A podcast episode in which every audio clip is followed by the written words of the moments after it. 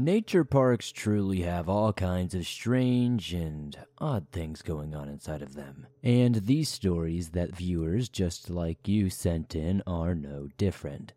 Welcome back to the swamp, my friends, and welcome if you're new. Today I'm going to be sharing some creepy and allegedly true nature park horror stories that will freak you out tonight.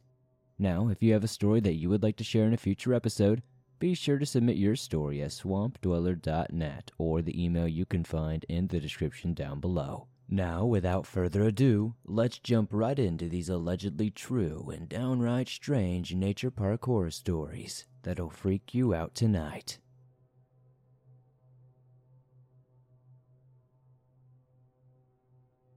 Camping in a park was a bad idea. By Bama Girl. This happened back in 2012 in Florida. I was 22 at the time and my ex was 19. We both had fallen on tough times and ended up becoming homeless. We had no choice but to pitch a tent in the woods and do our best to survive. We lived in that tent for about a year and a half. Unfortunately, during this time, we both became addicted to meth. I know, not a great story, right? It's not the best background, but it happened and there's nothing we can do about it, and there is no sugarcoating addiction. We had been living in our tent for about six months at this point, and our little tent had become a pretty impressive home base that we entirely built by tweaking. We ended up with three tents with a screened in area to keep the mosquitoes out. There was a park about a half a mile away from our camp, and every evening different churches would come to visit this park and feed the homeless. So one evening, my ex and I went to this park to get food. We had been awake for about five days at this point and were coming down, so we needed food and a lot of rest. We ended up meeting a couple at the park, and they were about our age, maybe a few years younger. They joined us at our table and told us their story and how they ended up homeless. They told us they had no tent and nowhere to go, so my ex elbowed me in the ribcage and gave me the eyes. So I asked them if they wanted to stay in our extra storage tent. They took us up on the offer, being incredibly grateful. After all, we were all homeless and we needed to take care of each other. Once we were all done eating, we packed up our leftovers and started to head back to the home base. Our little setup seemed to impress the couple when we reached the tents. I grabbed some dry wood with the boy and set up a small fire in the makeshift fire pit. We sat around the fire talking and laughing for a couple of hours, and we got to know each other better. Soon the fire turned to a smoldering ember, and we decided to go to bed. I gave them some extra pillows and blankets, and we all said good night. I was lying in my tent in and out of sleep. It was an hour after everybody said good night, and at this point, I was almost delirious from the amount of time I had been awake. Then I heard a loud smacking sound. It woke me up pretty quickly. I was a bit confused because I didn't hear any voices, so I thought it must have been my imagination at first. So I laid back down and then I heard it again, but this time much louder, and this time followed by the sound of a zipper. I can hear the girl at the door of my tent pleading to come in, so I opened and invited her in. Of course, I'm annoyed, but it is what it is. I gave her a pillow, then I hear the zipper in the tent once again. Now the boy is at the front of my tent, screaming at the girl to come out of my tent. She refused. So what does this guy do? He unzips my door, grabs her by the hair, and rips her out of my tent. I'm no saint, and I won't be someone to say that I have never manhandled or put my hands on my exes in any sort of situation, especially in the worst of my addiction. But that night I didn't have the patience to deal with these two, and I was not about to stand by and watch this girl get beat down by someone three times her size. I jumped to my feet and bum rushed the guy. I had no advantage over him at all. In all actuality, I was the same size as the girl, but I was no stranger to fights myself. I grew up with five brothers. Being the only girl, they ensured I knew how to defend myself.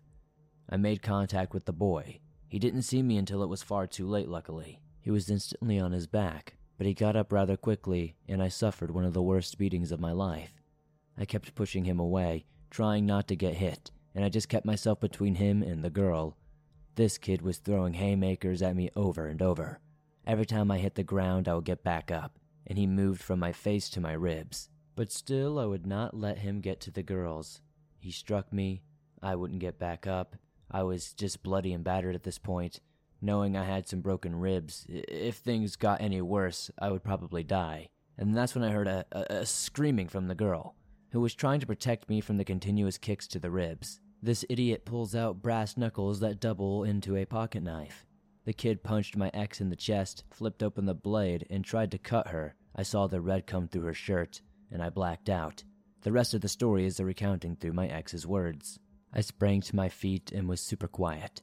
I looked at my ex, saw the wound, thank goodness it wasn't anything more than a surface wound, and I started walking around. I started to the side and found a log big enough to make an impact and small enough to basically be like a softball swing.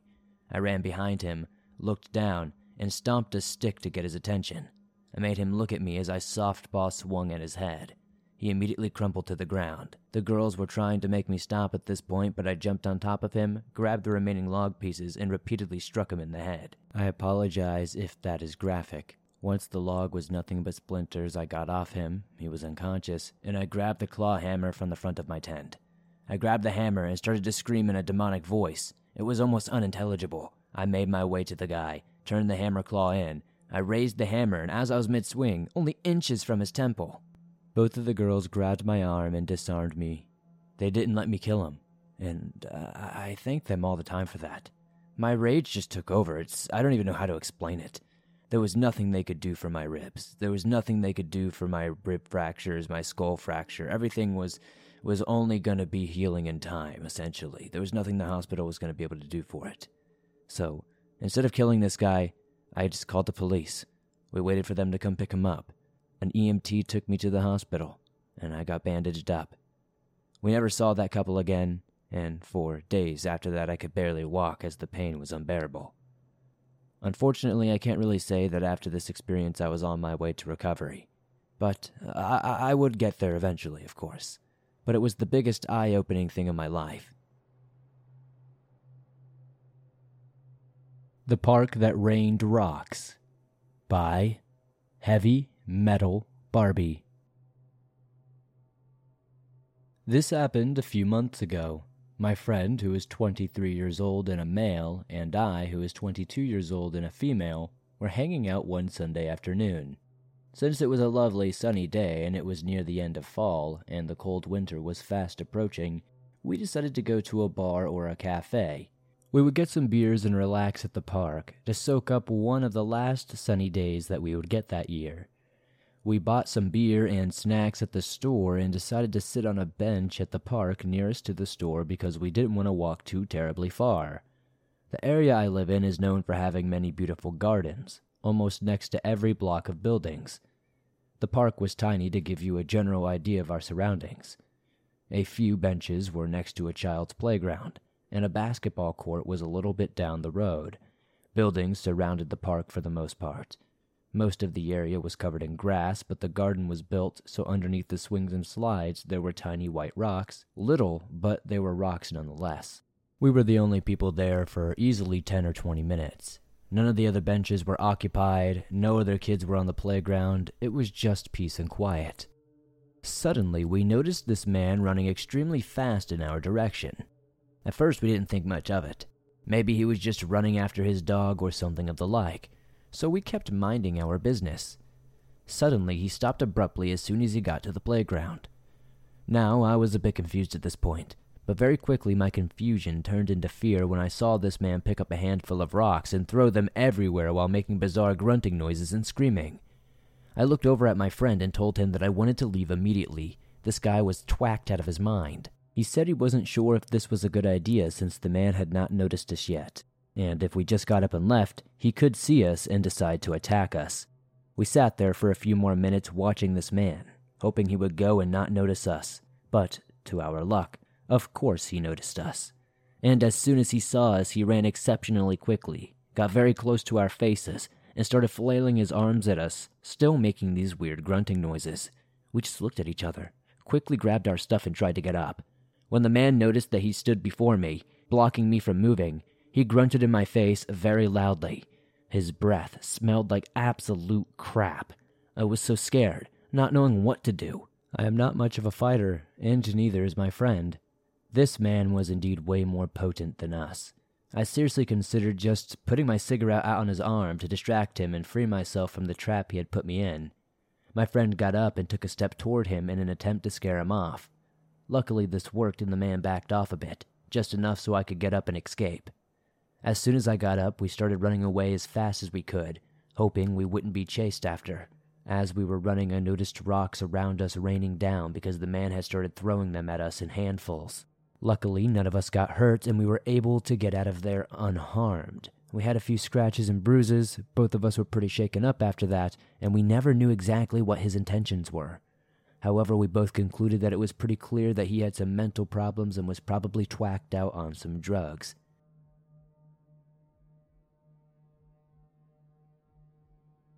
The Creepy Trail Guy, a Swamp Dweller classic story reread by Deadly Images.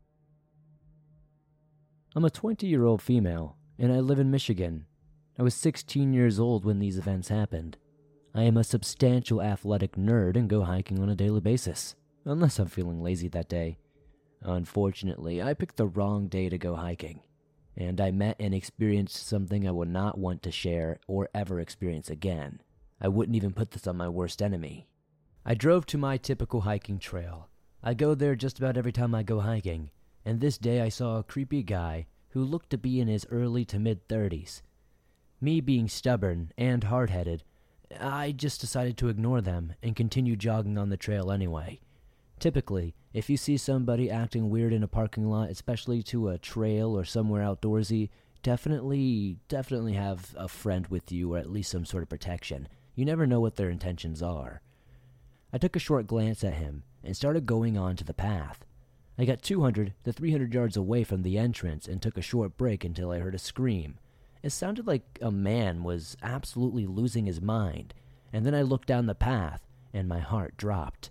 I saw the same guy from before in the parking lot running straight towards me, screaming. My adrenaline rushed into me, and I began to run as fast as I possibly could. This guy ran so fast that he caught up with me in no time, and I was a speedy runner. The guy ran like he had taken two shots of steroids and was a straight bat out of hell. I started to cry in panic, freaking the heck out. I quickly turned into the woods and returned to the parking lot area. I kept hearing his footsteps not too far behind me. As I kept running, the footsteps started to get slower, and I eventually was losing him. Once I made it to the parking lot and had any sense of safety again, I jumped into my car, locked all the doors, and immediately called the cops on my cell phone. Not very long after, they arrived and searched the entire area. They did eventually find the man. He was a homeless man. He was 37 years old, and they found a very big, rusted butcher knife in one of his coat pockets. I'm glad I did ROTC throughout high school, or else I would not have had the energy to be able to outrun him. He was faster than me, but my stamina was overall better. This is a short, creepy story, but it forever lives on inside of me.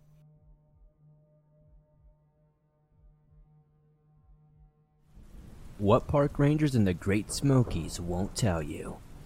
By Horror Writer 1717. I was a park ranger in the Great Smoky Mountains in Tennessee. It wasn't a bad job. The scenery was amazing. I loved to drive up Clingman's Dome overlook and watch the sunrise. Anytime there was a thunderstorm, I headed for that overlook. One of the best things about the job is the autonomy. Being left alone to do whatever you want is kind of excellent, but it doesn't come without its downside. This park is massive, over a million acres and 11 million people visit annually. I found out the hard way why the park closes at night, though. If you've never driven through the Great Smokies on a cloudy, moonless night, you've never experienced true soul crushing darkness. Do you know those extremely bright LED lights that so many trucks have on the front of their grill blind you when they drive towards you? Yeah, our trucks don't have those. We have regular lights, the old, dull yellow glow. The ones that make you wonder if your battery is going dead or if you'd be better off shining a flashlight ahead of you because you would probably see more that way. The AM radio in the Ranger truck spews out static filled country garbage. It would be easy just to turn it off, but sometimes I feel like it's my only company on the endless black ribbon of road that runs through this sea of darkness. One thing this job gives you plenty of is time to think, and sometimes that's not always a good thing. I slam on my brakes to avoid hitting a deer. It glances at me, then continues to strut across the road in no hurry. You're welcome, I yell out my window. The deer doesn't even pause. I swear the animals around here think they own the place. I think that with a chuckle. Just to make my life more interesting, it starts to snow. In ordinary places, that's not much of a problem. In this pitch black mountain, it could quickly become an issue. It usually doesn't snow here, but there's a call for concern when it does. Most times, it's a freak occurrence and comes fast and heavy. This time is no exception. Within minutes, the road is covered. Already low visibility has been reduced to nearly zero. And of course, it starts when I'm furthest away from the station, right in the middle of nowhere. I slow to a crawl, knowing it will take me forever to get back, but at least I'll get there in one piece instead of sliding off a mountain to my fiery, gory death. I hope. I turn on my windshield wipers in a futile attempt to keep visibility. They work almost as well as the radio, honestly. The defroster and the wipers fight a losing battle against the onslaught of snow. I would just pull over and wait it out, but out here I don't want to end up buried in snow for days waiting for someone to come plow me out. Each station has one snow plow. I don't remember when it was used last. Suddenly I look out the front of the truck and remember that I am actually driving the only truck with the mount for the plow. Translation I need to get back because there's no one coming to get me. As that positive thought rattles through my head, I come to a turn I see just in the nick of time. I have just enough time to wrench the wheel hard to the right and stay on the road. My tires and the deepening snow disagree on which way the truck is going, and I end up sliding toward the edge. I jump on the brakes in a panic, causing them to join the direction argument. In the end, momentum wins. I slide closer to the rail that I know won't keep me from diving hundreds of feet to my death. I'd love to say that my life flashed before me, but all I could do was see that damn snow. I'm going to die surrounded by irritatingly blinding white snow. With nothing else to do, I close my eyes and pray. Time slows as I begin to bargain with my maker. The usual stuff. I'll be better. I'll give my life to the church. I'll become a priest, a missionary, whatever you freaking want as long as you save my life. I felt a heavy thump. This is it, I think. I'm going over the edge. As a desperate last ditch thought, I opened my door and threw myself out into the road. I land hard, like a belly flopper on asphalt. The wind escapes my chest and refuses to come back. I lay there rocking back and forth in the cold on the white road, hoping that, by some bizarre twist of fate, someone else doesn't come along and run me over. Seconds turn to minutes as I lay there watching the snow in its relentless downpour, waiting for my breath to return. Eventually, I come around and painfully rise to my feet. The truck sits idling as if nothing has happened. I reach in and put it in park, feeling embarrassed and stupid for getting myself in such a panic. I grab my flashlight and go to the front of the truck to see the damage. I'm surprised to find the front bumper sitting four feet from the rail. I know I hit something, I say to myself, examining the fence and finding it undamaged. I turn the light to my bumper and find it's been bent slightly at the end. My light flashes back and forth between the entire guardrail and the damaged bumper. What the hell? As my brain wraps around this puzzle, another piece falls into place. I see patches of hair on the bumper and red in the snow. As I pursue the matter, I know the imprint of a large animal lying in the snow in front of my truck is probably not the best idea to investigate. I pull out my phone and take a picture. The impression it made was massive. This thing is at least as tall as the car is vast, even more significant. Great, I hit a bear, I say sarcastically. I sigh as I see the trail of red heading off into the trees beside the road. Guess I should go check on it. I returned to my truck, grabbed my coat and the keys, then head after my quarry. The red is becoming difficult to track through the deepening snow. The tracks themselves seem odd. They're too close together. It's almost like as if this bear is walking on its hind legs. But why would it do that? Did it hurt its paw or something? I approach the edge of the woods, still following the red tracks. I don't want to go too far into the woods. I'm hoping I can catch a quick glimpse of the bear alive and well, looking a paw, but otherwise okay.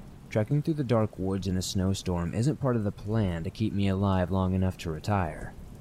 As I follow the tracks further, I notice something else about them. They don't look like bear's tracks.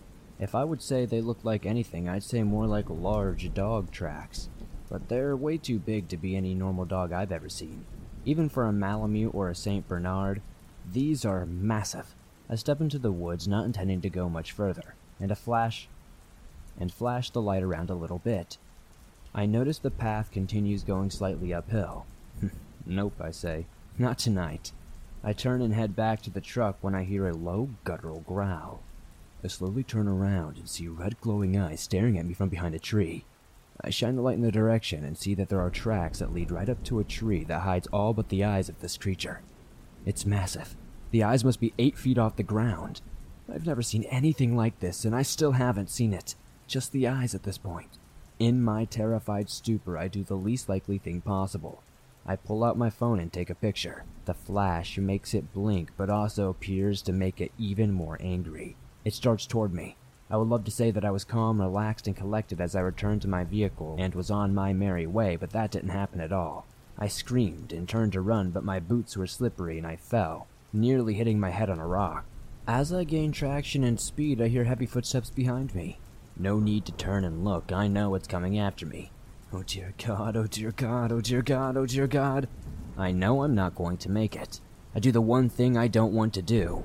I glance back. A massive mound of fur is galloping toward me, its red eyes glowing with malice. It's coming so fast that it'll overtake me at any second. No matter how fast I try to go, there's no way I'm going to get to my truck. My panicked mind runs through a myriad of options. From just give up to turn and command it to stop to throw the flashlight hoping it will fetch it and give you time to get inside the car. The moment of truth arrives. I'm almost to the truck, but I can feel its hot breath going down my neck at this point. I'll never make it around the corner.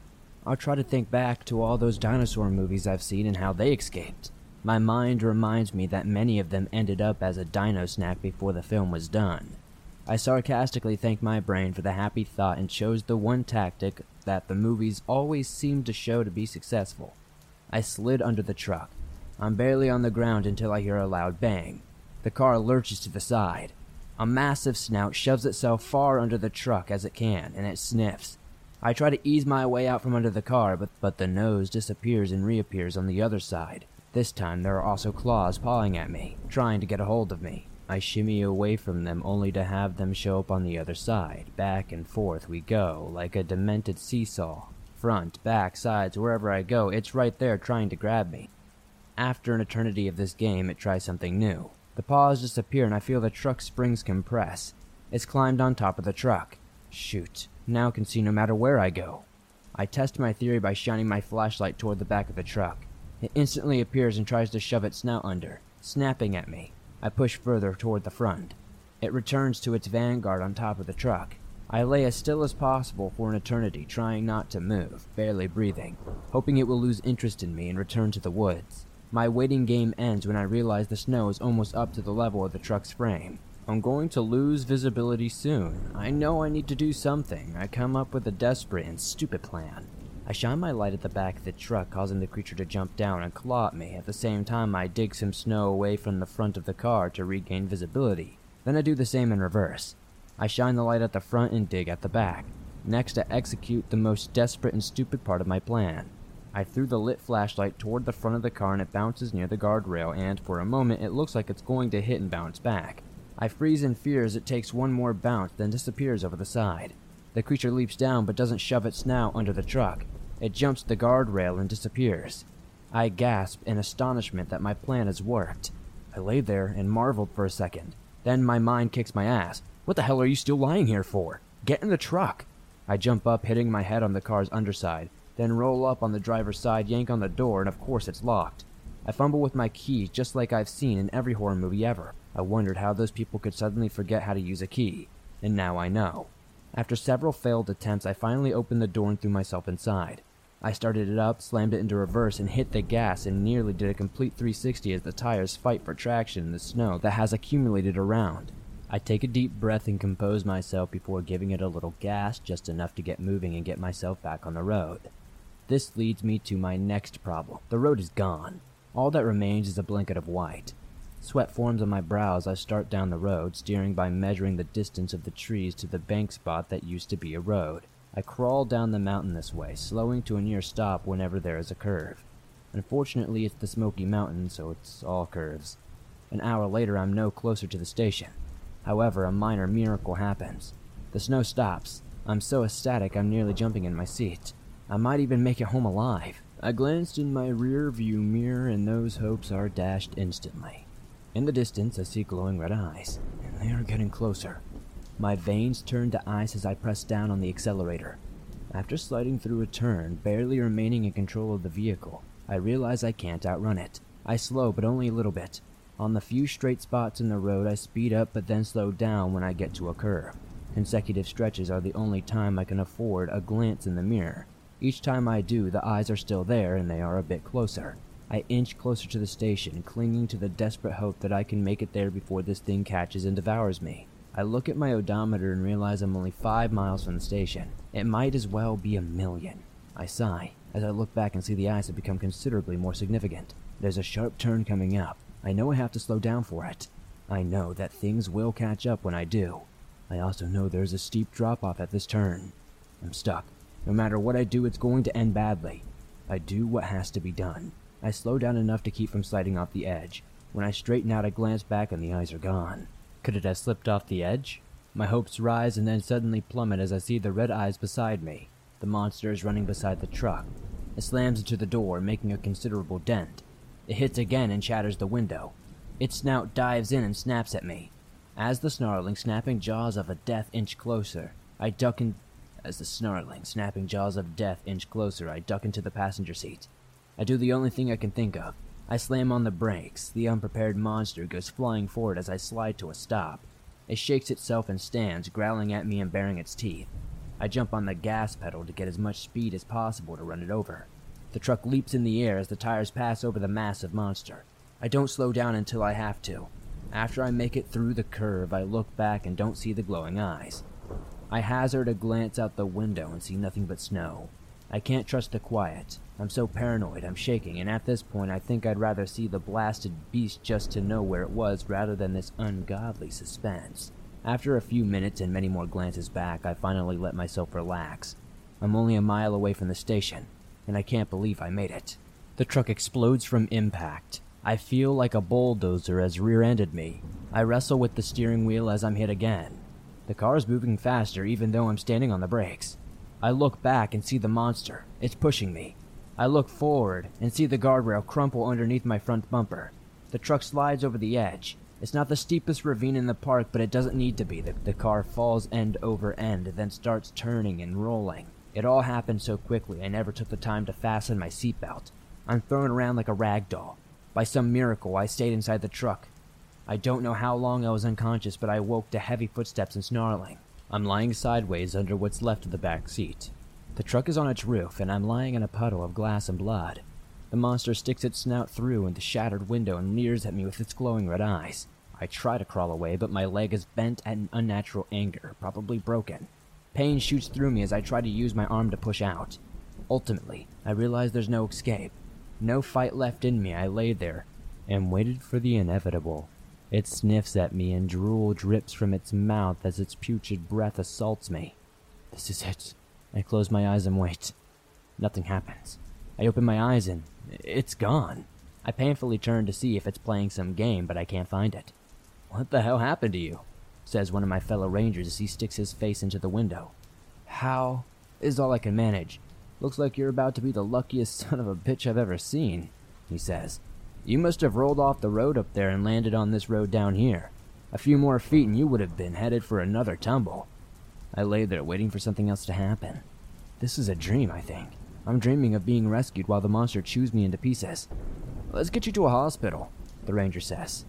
I wake up in a hospital bed. My right arm and left arm are each in a cast. It hurts to breathe. I'm pretty sure there are some broken ribs. The door opens, and another ranger steps inside. I see they got you all fixed up, he chuckles. What happened to you out there? Did you fall asleep at the wheel? I think about what I should tell him. I wonder how much he would believe, and then I remember.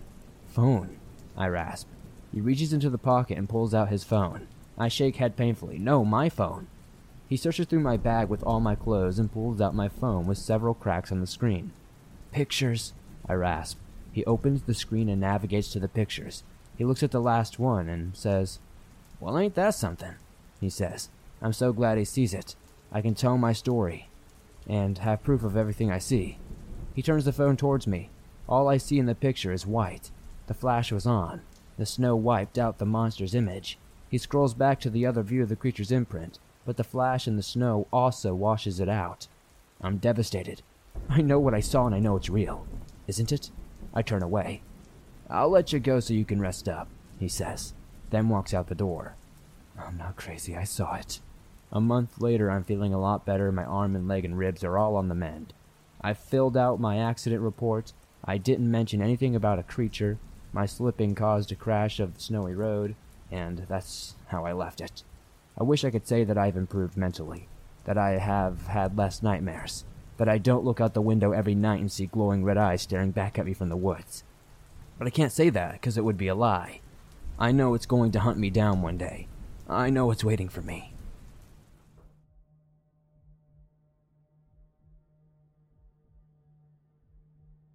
Thanks for listening to these creepy and allegedly true nature park horror stories that'll freak you out tonight. If you enjoyed these stories, please be sure to slap that like button like it owes you money. Subscribe to the channel if you're new. Be sure to turn on notifications to never miss a new episode as I upload them nearly every single day on all things natural and supernatural. If you have a story that you would like to share in a future episode, be sure to submit your story at swampdweller.net or the email you can find in the description down below. I would love to share your story with everyone here in the swamp. It's stories like yours that help keep this show going on a daily basis.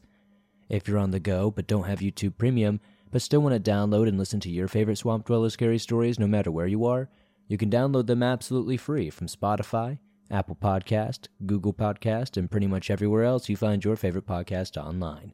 It's absolutely free to do so and always will be.